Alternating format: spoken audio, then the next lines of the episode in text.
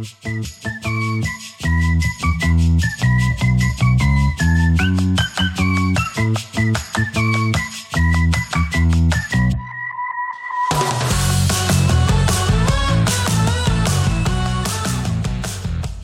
a todos y bienvenidos a un nuevo episodio de Soy yo el cretino por Caras and Faces, un programa donde discutimos temas variados para entretener a nuestro filósofo interior y decidir si las personas tienen razón o si simplemente son unas cretinas. Yo soy su anfitriona Tabata Son, gracias por sintonizarnos.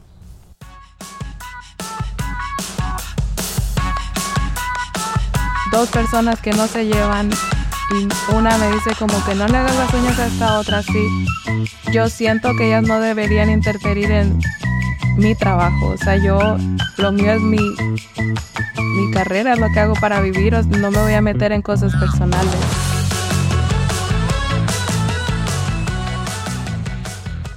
Hola y bienvenidos a este nuevo episodio de Soy yo el cretino. Hoy tenemos a una invitada que hace un ratito estaba pensando que es probablemente de todos mis invitados hasta ahora la invitada que conozco hace más tiempo. Mi amiga Divia, muchas gracias por estar aquí. Hola, mi nombre es Divia. Um, ¿Hace cuánto tiempo que nos conocemos? Bastantes años. Como tres años. ¿Cuatro años? Sí, desde los churros. Sí. yo creo que yo tenía 19. ¿Cuántos años tienes tú ahora? 21. Yo tengo 23. Sí, hace mucho. Yo era una sophomore. Sí. Sí, como cuatro años, yo creo. Sí. Cuatro o cinco años. Sí. Um, y bueno, para mí eso es bastante considerando que en este país llevo creo que seis o siete. Sí. Um, pero bueno, nos conocimos cuando éramos aún bastante niñas y, y trabajamos en el mismo lugar que es The Churros Boutique en el mall. Um, y como desde el inicio conectamos bastante, teníamos todo un grupo con otras dos chicas y, y era muy divertido trabajar juntas. A mí me gustaba y las reuniones que teníamos después y eso. Sí, sí, también. Pues también éramos amigas fuera del trabajo. Y desde ese entonces, tú ya te dedicabas más como a un pasatiempo a lo que ahora haces para ganarte la vida. Sí, que es hacer uñas, sí. que es lo que más me gusta hacer, o sea, sigue siendo mi hobby, a mí me encanta hacer uñas, como es mi distracción. Si no hago uñas me estreso. y mucha gente de, de la comunidad pues te conoce, muchas chicas, porque tus diseños y tu arte de uñas de verdad que son otro nivel de impresionante. gracias aparte de bonita, tiene el talento de de verdad hacer unos diseños que pueden ir a su Instagram, ¿cómo se Es dfl.nails. Y de verdad pueden ver unos diseños que yo a veces me quedo como, mm, ¿será esto un sticker?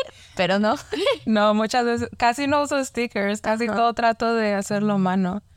Pero a mí me encanta, y me gusta más cuando es como algo difícil porque para mí es un reto.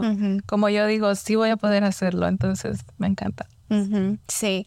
Y entonces cuando nos conocimos, pues ella lo hacía de vez en cuando, los fines de semana creo, cuando no estabas en la escuela o en las tardes creo que lo hacías y siempre en, en tu casa y después ya fuiste teniendo tu estudio también de uñas y es la única persona con la que yo me, bueno, en todos estos años yo solo me he hecho las uñas dos veces, pero las únicas dos veces han sido contigo. Y pues sí, no, no, no hay más cosas que pueda decir excepto que si es que están en esta área de Lafayette y sus alrededores, Divia es 100% la persona más indicada a la que pueden ir. Si es que logran sacar una cita con ella, porque ya sé que también eres muy cotizada. No, pero yo tengo un website que ahí salen las fechas que están disponibles y las horas para que si yo no contesto mensajes, van al website porque sí, e imagínate yo haciendo uñas, o sea, no puedo estar como que agarrando el teléfono y contestando. Pero Sí, es difícil agarrar cita, pero no imposible, o sea, con que lo hagan una semana, dos semanas antes de que encuentren el espacio, encuentran. Solo... Solo tienen que organizar su tiempo. sí. Y, y también me parece algo tan especial lo que tú haces porque no solo en el sentido de ya todo el mundo la conoce, es súper popular, no solo en ese sentido, sino que de verdad yo, de las mujeres que he conocido, que conocen a Divia, um, pues confían en ella. Y yo estoy segura de que la gente va, las chicas van a donde te a hacerse sus uñas y te cuentan toda su historia. O sea, no me imagino todo lo que sabes de, de, de todas las mujeres y hombres de la... Pero eso, o sea, también me encanta, me encanta que sienta como que yo les pueda dar esa confianza de que pueden platicarme cómo se sienten, lo que pasa con su vida. Por eso me encanta hacer uñas porque a la vez que yo soy alguien muy manual, o sea, me encanta todo lo que es decorar y todo eso. Entonces, estoy haciendo lo que me gusta y a la vez estoy conviviendo con gente, aprendiendo cosas. O sea, yo desde que yo empecé a hacer uñas, yo crecí mucho también porque o sea, escucho experiencias de la gente, diferentes puntos de vista, entonces siento que eso me abrió más la mente a muchas cosas, muchas culturas diferentes. Y sí, tengo mucha información. Así que tengan cuidado. um, la mayoría de gente que va a hacerse las uñas contigo son latinas, ¿verdad? O también Bueno, empecé siendo más con latinas, pero como que se iban corriendo la voz con americanas y ahorita yo diría que sí es ni siquiera un 50-50. Yo creo que tengo más americanas que hispanas ahora. Wow. Sí, mucha... Sí, yo diría un 60-70% son americanas. Wow. Felicidades, la verdad. Gracias. Es, es un orgullo ver cómo transformaste de verdad algo que era tu hobby en aprovechando tus talentos y ahora es tu trabajo. Mi trabajo, sí, es lo, lo que hago todos los días, todo el día. qué lindo, qué bueno. Ah, pero bueno, muchas gracias por tomarte el tiempo para, para venir aquí al podcast, que, que aceptaste mi invitación. Sí, gracias por invitarme. Y siempre los veía y yo decía, no, no creo que me vaya a decir a mí. No sé, yo pensé que era pura gente como que especial, como que, no sé, que salían en la revista o cosas así. Yo decía, yo creo que solo ese tipo de gente invitan. No, no, pues de verdad cualquier persona que me caiga bien puede venir. Um, pero bueno, si has escuchado el podcast, entonces sabes de qué se trata. Tenemos, sí, dos historias que vamos a leer el día de hoy y vamos a decidir si las personas son unas cretinas o no. Este episodio en específico, que es nuestro episodio número 12, es sumamente especial porque una de las historias que vamos a leer hoy es una historia que nunca ha sido escuchada antes la mayoría de las historias que hemos contado en los anteriores episodios son historias que ya están publicadas en blog del internet donde la gente acude para tener consejos. Pero nuestra primera historia del día de hoy es una historia que una de las personas que escucha el podcast me envió específicamente a mí por WhatsApp contándome su problema, por así decirlo. Y dijo, creo que esto sería una buena historia para tu podcast. Entonces estoy muy emocionado de tener este contenido exclusivo muchas gracias a la persona que envió esta historia, que obviamente no puedo decir quién es. Em, y, gracias también a esa persona por lo que ha aportado a este podcast, porque es una persona que ha tenido buenas ideas que, pues que estaremos compartiendo más en el futuro, en la segunda temporada de este podcast, y no voy a decir nada más al respecto.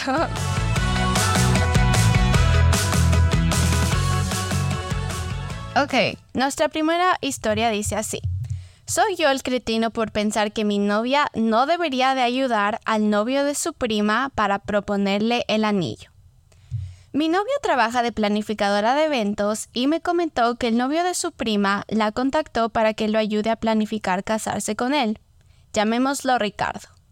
Nadie de la familia sabe que Ricardo se le va a proponer excepto mi novia y ahora yo. Hace un tiempo ella ya me había comentado que su prima Valentina había terminado con Ricardo y que se separaron después de tres años porque ella sintió que no habían aspiraciones para crecer como pareja y no veía crecimiento de su parte. Entonces sintió que no era la pareja adecuada para ella, pero nadie de su familia sabe que se separaron. Sin embargo, Ricardo dice que ya lleva tiempo pensando en pedirle que sea su esposa, pero por cosas personales nunca se hizo y ahora ya que se separaron, se lo quiere pedir. Entonces mi novia le dijo que no debería de pedirle matrimonio porque debería ser un momento especial y bonito, pero como están separados, quizás a Valentina no le guste la idea. Como Ricardo dijo que lleva pensándolo por bastante tiempo y está seguro de que quiere hacerlo, mi novia decidió ayudarlo a planificar la propuesta. Yo le dije que no estoy de acuerdo porque no debería ayudar a planificar la propuesta si Valentina se separó de él por una razón, y se sentiría que si le pide matrimonio la podría estar forzando.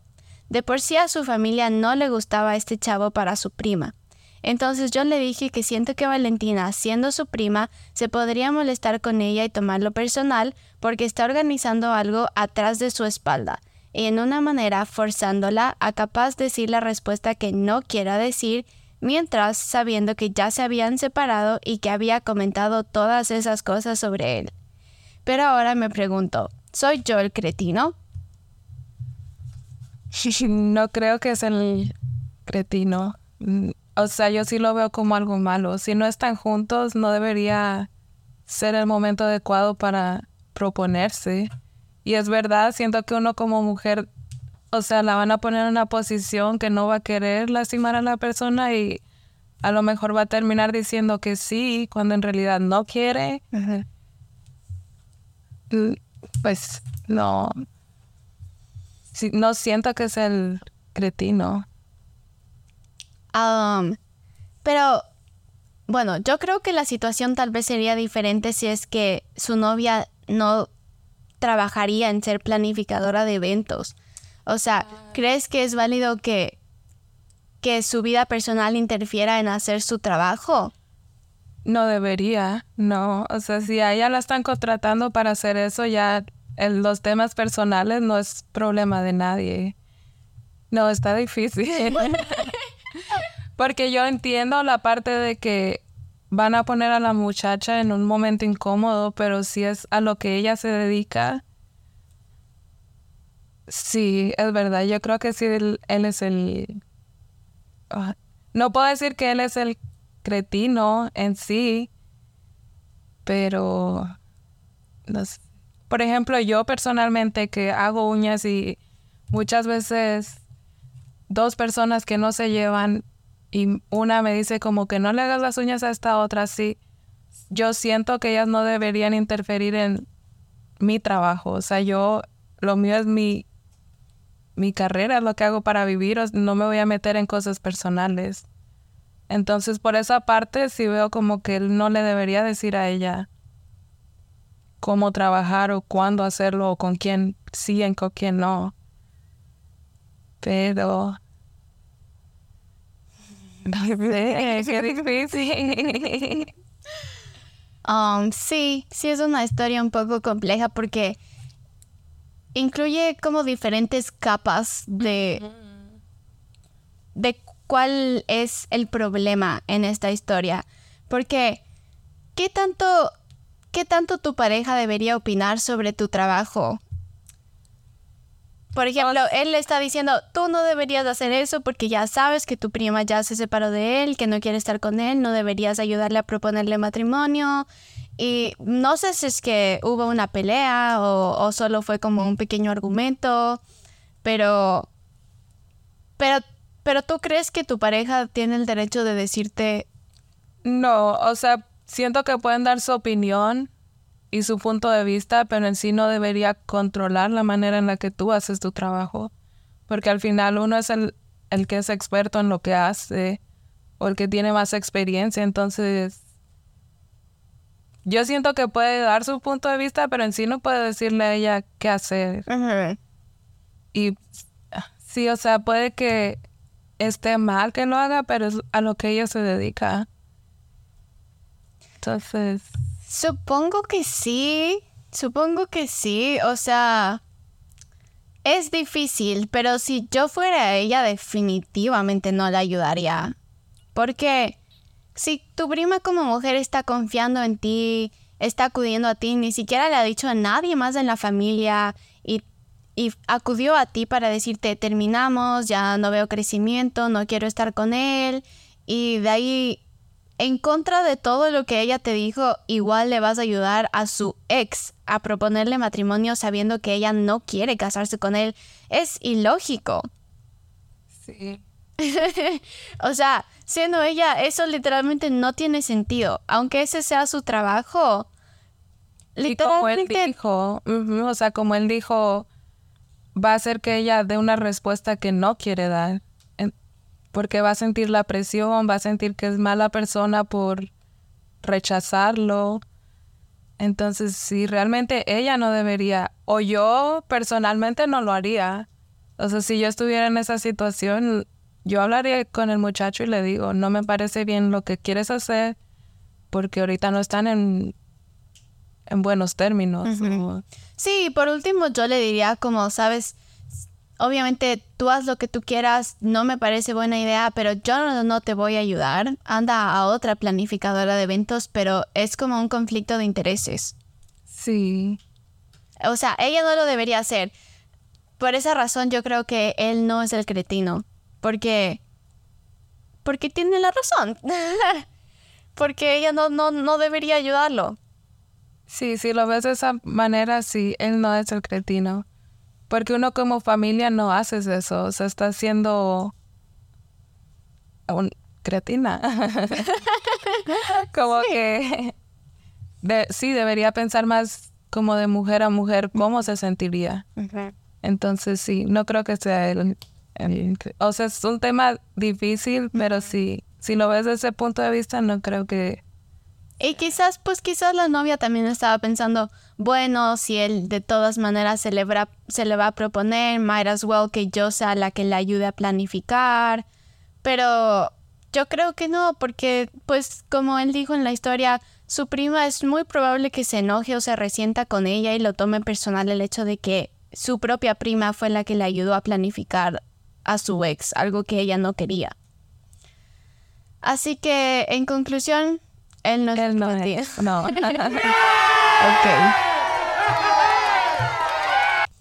Bueno, nuestra segunda historia dice así. Soy yo el cretino por decirle a mi hija que es inteligente y trabajadora, pero no superdotada. Mi esposo y yo tenemos títulos de ingeniería eléctrica, pero ya no trabajo en el campo y ahora soy gerente de una tienda. Tenemos una hija de 15 años y un hijo de 17, y ambos irán a la universidad el próximo mes. Mi hijo está haciendo una licenciatura y aún no ha elegido su especialidad, y mi hija estudiará física e informática. Mi hijo es muy inteligente y es un nerd de la historia y los idiomas. Mi hija es inteligente y trabajadora y está asistiendo a la universidad a una edad más temprana de lo habitual. Estaba en un programa escolar para niños superdotados. Tuvimos una conversación en la cena el otro día y mi esposa mencionó lo orgullosa que estaba de nuestra hija y la suerte que teníamos de tener niños superdotados que asistían a buenos programas universitarios y que no mucha gente puede hacer lo que hizo nuestra hija. También estoy muy feliz, pero dije que aunque mi hija es muy trabajadora e inteligente, no diría que es superdotada y que otros pueden hacerlo si se esfuerzan lo mismo. Su escuela hace mucho para tratar de admitir niñas en su programa y mi esposa ayudó a enseñarle matemáticas y física de nivel universitario avanzado desde una edad más temprana. No es como que ella lo aprendió por su cuenta. En todo caso, ser una candidata más joven con las mismas credenciales probablemente le ayudó a destacarse más en el comité de admisiones. Yo he visto cómo las personas pueden arruinar sus vidas pensando que son dotados y se les sube los humos a la cabeza así que solo quería advertirles sobre esto. Tanto mi esposa como mi hija están molestas conmigo ahora. Mi esposa piensa que estaba tratando de menospreciar a mi hija, lo cual no es cierto, y dice que tiene talento. Mientras que mi hija en realidad está de acuerdo conmigo, pero dice que no debería haberle dicho eso porque ya lo sabe. ¿Soy yo el cretino? Puede que, puede que no parezca en la publicación, pero estoy realmente orgulloso y feliz por mis hijos y más allá de lo que describí aquí, hubo muchos cumplidos y celebraciones de mi parte. ¿Qué opinas? Siento que él es el cretino, porque al momento que tú le dices eso a una persona, lo estás haciendo que no sienta que vale eso, que la va a hacer que en su cabeza ella piensa que no va a poder lograr lo que quiere porque no es súper dotada o dotada. Entonces sí siento que él está haciendo mal porque aunque tú pienses eso como padre, que ya está mal pensar eso, al tú decirle eso le estás programando la mente para decirle que es tonta y que no, o sea, no tonta, pero como que no es, va a ser capaz de lograr lo que quiere porque incluso cuando la persona no es tan inteligente, pero la gente alrededor tuya te hace sentir como que lo eres, tú te vas a esforzar para serlo porque tú te lo estás creyendo. O sea, tú te estás diciendo como que yo soy inteligente, yo esto. Y al tú decirte eso es como... O sea, programa tu cerebro para eso. Entonces sí siento que no está siendo muy crítico. Sí. Yo también porque... O sea, Digamos que su hija no es superdotada, que es básicamente lo que estos programas llaman gifted en la escuela. Ok, de todas maneras, es algo súper impresionante que a los 15 años esté yendo a la universidad. Sí. O sea, a los 15 años recién se empieza la secundaria aquí. A los 15 años recién eres un freshman en high school y esta niña está yendo a la universidad. Entonces me parece innecesario que él haga la distinción de solo es trabajadora, se esfuerza y es inteligente, pero no es superdotada. Sí, está muy mal, sí, porque él dijo que cualquier persona que se esforzara pudiera estar en esa posición, pero personalmente no creo que sea verdad. Y aún así, no cualquier persona tiene la disciplina y la motivación para esforzarse. O sea, sí cualquier persona lo haría, pero no cualquier persona tiene la personalidad y la no son capaces de hacerlo. Entonces, incluso si es porque ella se esfuerza, sigue siendo algo como que impresionante, impresionante, fuera de lo común porque la disciplina que necesitas tener para llegar a ese nivel no, no cualquier persona la tiene. Entonces, sí, y además cuando eres padre o madre, tienes que tener tanto cuidado con lo que dices, porque como tú acabas de decir, la manera en que tú ves a tus hijos programa la manera en que ellos se ven a sí mismos. Y por eso muchos padres hacen énfasis en, en hacer afirmaciones, en decirles cumplidos a sus hijos, porque es como, como su hija mismo le dijo, está de acuerdo con él, pero él no tenía que haberle dicho porque ella ya lo sabe. O sea, eso significa que ella misma, obviamente a los 15 años, uno a veces es inseguro o tiene, tiene dudas de lo voy a lograr y ya va a ir a hacer un cambio súper fuerte y radical que es entrar a la universidad a los 15 años, seguramente ella también tiene nervios como para que su propio padre básicamente sí la menosprecie y diga, ah, no, no eres gifted solamente te has esforzado, pero cualquiera que se esfuerce puede lograr eso. Primero que eso no es verdad, no cualquiera que se esfuerce puede lograr eso. Y segundo, como la hija dijo, es súper innecesario que él lo diga. Incluso si es que eso es lo que piensa, no tendría por qué decirlo. eso yo pienso, o sea, por más que tú pienses, porque ni siquiera uno mismo se debe decir esas cosas. O sea, si yo sé que no soy muy buena en algo, no me voy a seguir repitiendo que no soy buena en eso, más bien voy a tratar de mejorarlo, porque al momento que tú te dices algo, es como lo de las afirmaciones, o sea, en tu cerebro vas construyendo esa idea de que no eres bueno o esto, entonces si, si él no hubiera hecho eso, ese comentario, pudo haberle dicho como que pudieras, eres muy buena, pero siempre se puede ser mejor, o eres buena, pero sigue trabajando en eso. siento que importa mucho la manera en la que se dicen las cosas. Sí. Pueden decirle como que, que trabaje un poco más, que estudie más. Que se siga esforzando. Pero definitivamente, exacto, podría haberlo dicho de otra manera. Sí, porque ya ella, sí, a los 15 años, como tú dijiste, o sea, ella se está conociendo ella misma, está viendo si ella es capaz de hacer cosas. Entonces, cuando tu propio padre viene y te dice que no creo que eres gifted, ya su autoestima y todo se va a bajar al piso y ella va a pensar que ella no es capaz. Y además que eso se va en contra de de los hechos. Los hechos es que acudió al programa de Gifted, period. No importa si el papá cree que es Gifted o no, ella fue a ese programa. No estaría ahí. Ya lo hizo, exacto. Entonces, ¿cuál es el punto de, de mencionar siquiera eso? Solamente... Y además que él dijo como, yo he visto como como a las personas se les sube el humo en la cabeza creyendo que son dotados pero no creo que ese sea el caso de su hija porque su respuesta fue, estoy de acuerdo contigo, papá, no soy gifted. No creo que su hija ya sea como que tenga el ego por las nubes. Sí. Y siento que muchas veces si el papá tiene baja autoestima, lo está reflejando en ella. Si él siente que hay gente que se siente inferior a él y no quiere que su hija sea así, es porque él siente que no es gifted. Entonces, Siento que es una manera de reflejar su inseguridad. Y también tal vez machismo, porque al inicio de la historia lo primero que habla es de su hijo, de que su hijo también es súper inteligente, que es súper trabajador. Y es, ni siquiera veo cómo eso es relevante para la historia. Sí, o sea, no tenía nada que ver con la historia. Exacto. Um, entonces, en conclusión, ese fue el cretino. Definitivamente.